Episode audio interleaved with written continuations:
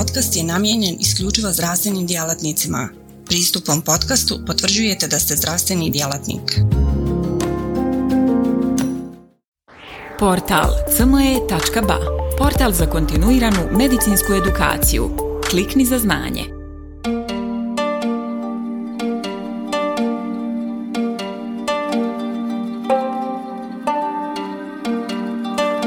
Kolege, danas će biti govora o laparoskopskoj gastričnoj sliv resekciji. Sinonimi za ovu rukavnu resekciju su bili longitudinalna gastrektomija, vertikalna gastrektomija, vertikalna rukavna gastrektomija, gastrektomija velike krivine želuce, parijetalna gastrektomija i tako dalje. Međutim, uobičajeni naziv jeste danas laparoskopska rukavna resekcija želuca ili na engleskom laparoscopic gastric sleeve resection.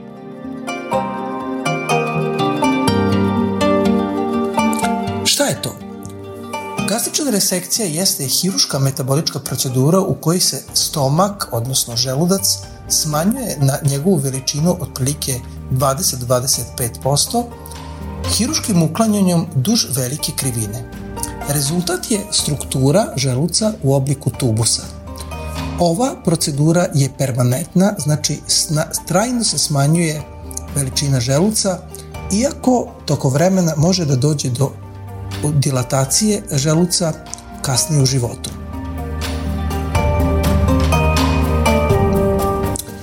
Razvitak ove procedure bio je dug i zadire u 1993. godinu kada je Jameson iz Australije napravio dugačku vertikalnu gastrektomiju, a Johnson u Engleskoj se rukovodio Magenstrasse i Milovom procedurom, to su procedure iz klasične nemačke hirurgije. Međutim, stvarni razvoj laparoskopske uh, sleeve resekcije uradio je Michel Gagne iz Sjedinjih američkih država, odnosno Kanade, kada je napravio prvu laparoskopsku sleeve resekciju i to kao prvi deo piliopankratične diverzije ili kao prvi uh, korak u dvoetapnoj laparoskopskoj duodenum switch operaciji. Današnje indikacije za laparoskopsku sleeve resekciju su jasne. Ona se kreću kod super, super gojaznih pacijenata kod kojih je body mass index iznad 60 kg po metru kvadratnim, kao, kada se koristi kao procedura ili prvi korak u dvoetapnoj definitivnoj proceduri. Kod super gojaznih pacijenata kod kojih je body mass index iznad 50 kg po metru kvadratnom, kao definitivna procedura ili kao prvi akt buduće ruipsilon gastričnog bajpasa ili piliopankratične diverzije duodenog switch operacije. Nadalje, kod pacijenata kod kojih je body mass index veći od 40, a koji imaju teško neko medicinsko stanje koje se često a, može biti ciroza jetre, plućna hipertenzija i srčana insuficijencija. Potom, kod pacijenata koji imaju nizak body mass index, odnosno od 35 do 40 kg po metru kvadratnom bez ili sa velikim komorbiditetima kao bolja alternativa nego laparoskopska prilagodljiva gastrična traka. Takođe, laparoskopska sleeve resekcija gastrična danas se radi često kod adolescenata i kod starih ljudi.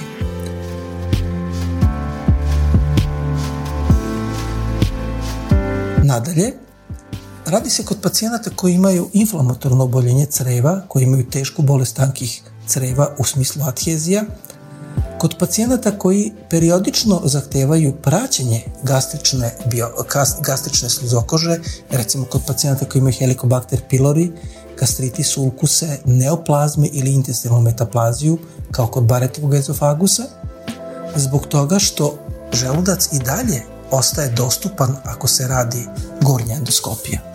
Kod pacijenata kod kojih postoji anemija, kod onih koji zahtevaju antiinflamatorne lekove, ili kod onih pacijenata koji upotrebljavaju visoke doze steroida. Kao procedura se radi i kod drugih, u sklopu drugih procedura, kao relativno jednostavna procedura, a kada je pacijent uh, potrebno, kada je pacijentu potrebno da brzo smanji telesnu težinu, recimo kod uh, operacije na zglobovima. I kod revizorne hirurgije kod komplikacija drugih hiruških procedura koje su komplikovanije ili kada nije dovoljan adekvatan gubitak telesne težine. kontraindikacije za laparoskopsku rukavnu resekciju danas su opšte kada se postoji, kada postoji rizik uopšte od opšte anestezije, zatim mentalno ili kod psihijatrijskih teških poremećenih pacijenata i kod pacijenta kod, kod kojih postoji koagulopatija. Relativne kontraindikacije za ovu proceduru jesu Baretov ezofagus i nekontrolisana ili teško kontrolisana gastroezofagna refluksna bolest.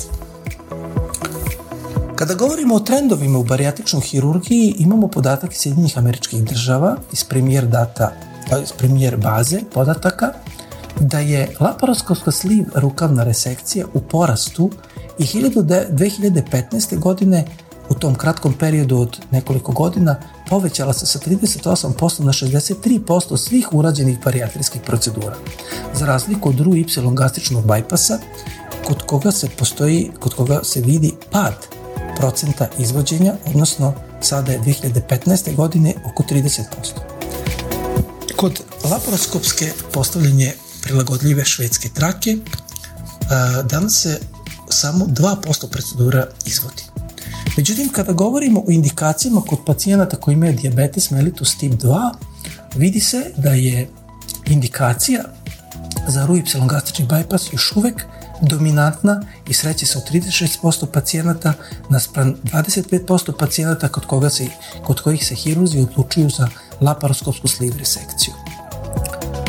Kada govorimo o mehanizmima delovanja ove operacije, tu postoje dva. Jedno je hormonski mehanizam, jer se uklanjanjem tog dela želuca ili većeg dela želuca uklanja i izvor lučenja a, grelina, to je hormon koji se naziva hormon gladi a, i istraživanja su utvrdila da je gubitak ovog hormona mnogo veći kad se izvrši laparoskopska gastrik sleeve resekcija u odnosu, na primjer, na traku švedsku.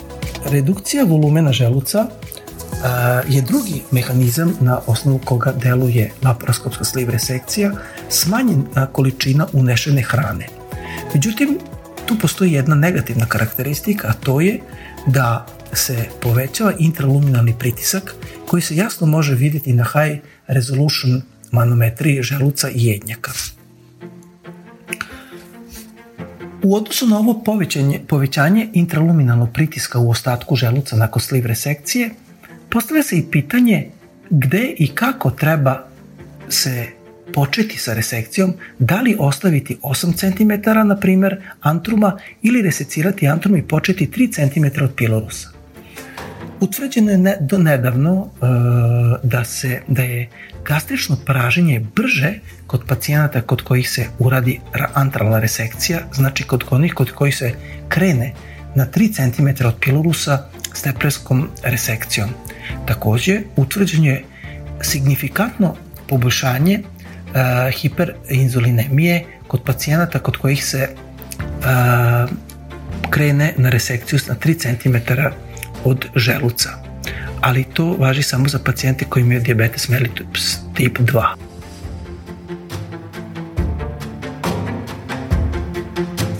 Povećan je intraluminalni pritisak u ostatku želuca u desetogodišnjem periodu može da uzrokuje kod nekih pacijenata, skoro, skoro kod polovine, hijatalnu herniju manjeg obima koja nije postojala pre operacije i kod 15% baretovu metaplaziju epitela, odnosno baretovu ezofagus.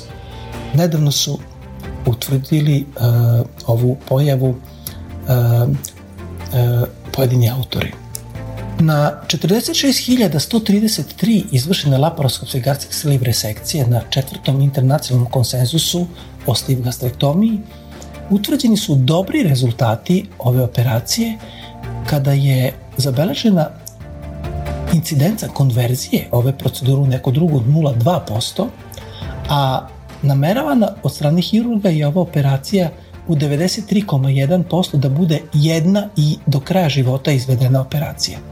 Šestogodišnji procenat gubitka a, telesne težine jest, iznosi 50,6. Ako se druga operacija planira, najčešće izbor hirurga bio RU-Y gastrični bypass kod skoro polovine bolesnika, duodenal switch operacija kod 25% bolesnika, resliv kod 20% i druge manje poznate operacije.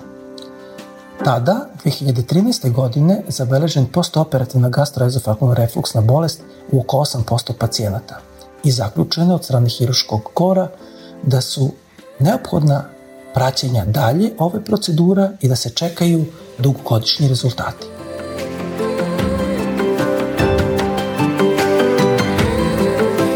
Veoma malo autora ima dobre i pouzdane dugogodišnje rezultate. Jedan od njih je Himpensova grupa, gde, se, gde je objavljen rad o laparoskopskim gastrisliv resekcijama 11 i više godina nakon izvedene i, i, i prve operacije. Utvrđeno je da je laparoskopska sliv gastrična resekcija ili rukavna resekcija omogućava dugogodišnji dobar gubitak telesne težine kod 62,5% pacijenata. Međutim, kod jedne četvrtine svih slučajeva kasnije, u dugogodišnjem praćenju, utvrđeno je da jedna četvrtina bolesnika treba da dobije još jednu operaciju da bi, da bi adekvatan gubitak telesne težine bio ostvaren na, dugo, na dugogodišnjem praćenju. Međutim, bez obzira na sve to, zadovoljstvo pacijenata je odlično, uprkos određenoj grupi pacijenata koji osjećaju gastroezofagalni refluks.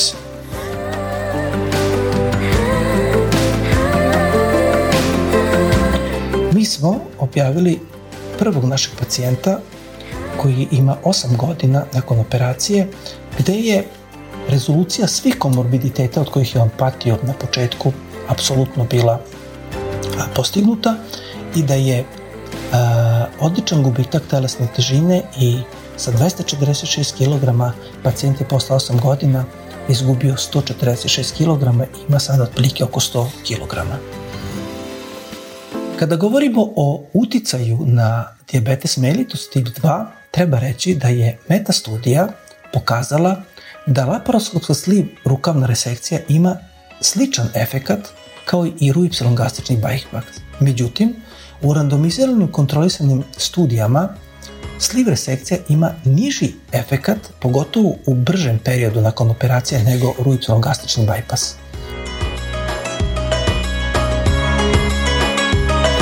Takođe, utvrđeno je da, je da remisija diabetes mellitusa, šećerne bolesti, ne korelira sa procentom gubitka telesne težine u ove dve procedure.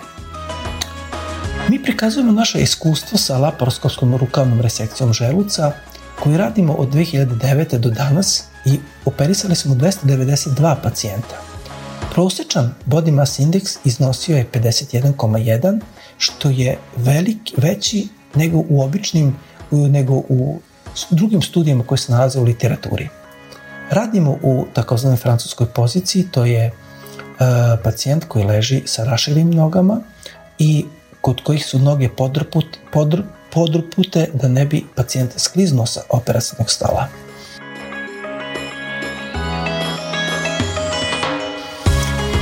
Objavili smo takođe u stručnoj literaturi e, našu tehniku sa četiri porta i to su četiri klizna porta koji se mogu primaći, uvrnuti ili odmaći, odvrnuti iz abdomena i iz pneumoperitoneuma. Tehniku koju upotrebljenu jeste razdvajanje velikog momentuma ultrasoničnim nakazama koji počinje na sredini velike krivine i ide se ka gore, ka fundusu, gde se razdvajaju gastrične, kratki gastrični uh, sudovi, short gastric vessels, a nastavljamo ka uh, antrumu, ka pilorusu nakon uh, razdvajanja fundusa i oslobađanja kompletnog fundusa. Kada govorimo o stepling uh, tehnici, upotreblja, upotrebljavamo uvek nazogastričnu sukciju 38 Frenča i radimo sa etikonovim steplerima, ešalonom, to je dugački stepler koji ima 60 mm ketrič, odnosno punjenje, i na antrum postavljamo zeleni, preko korpusa idemo sa zlatnim, a na fundu stavljamo plavi ketrič, odnosno onaj koji ima najmanji prostor između klamfica. Nakon izvršene resekcije drugog, ali i od 7. do 9. postoprednog dana uvek radimo gastrografinsko snimanje, damo pacijentu da popije da bi proverili kako funkcioniša pasaža i da li slučajno nema neke od fistula. Uklonjen stomak se e, tokom operacije e, izvlači iz peritonalne šupljine preko 15 mm porta kroz koji je bio postavljen stepler.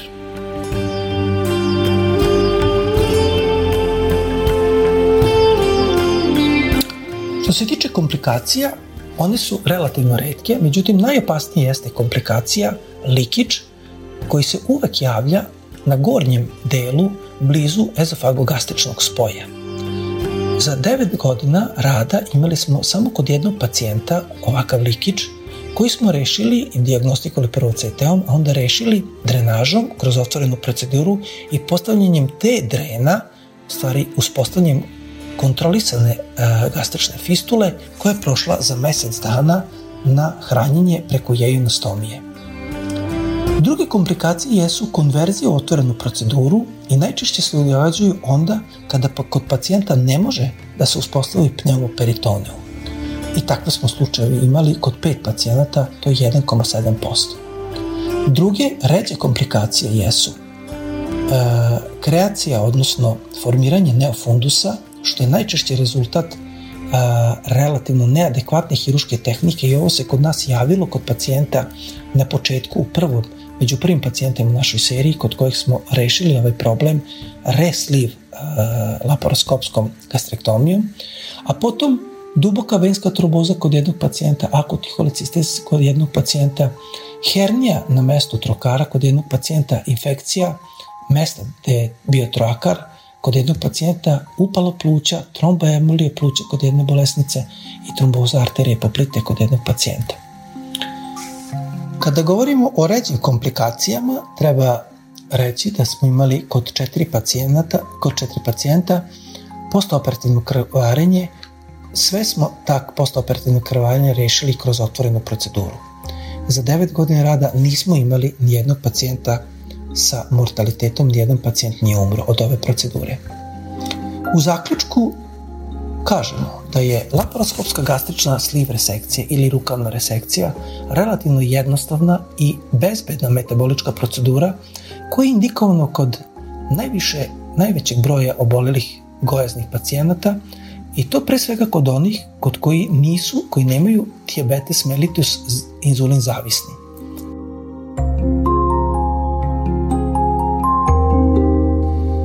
25% bolesnika ipak zaslužuje dalje razmatranje drugih metaboličkih procedura ukoliko ne dođe do redukcije komorbiditeta, odnosno kad, kojih dođe do ponovog e, uspostavljanja veće telesne težine od planirano. Laparoskopska gastrična resekcija trebala je bude, bude izvedena u hiruškom centru koji imaju, koji imaju visok e, protok pacijenata i koji su tehnički superiornom stanju.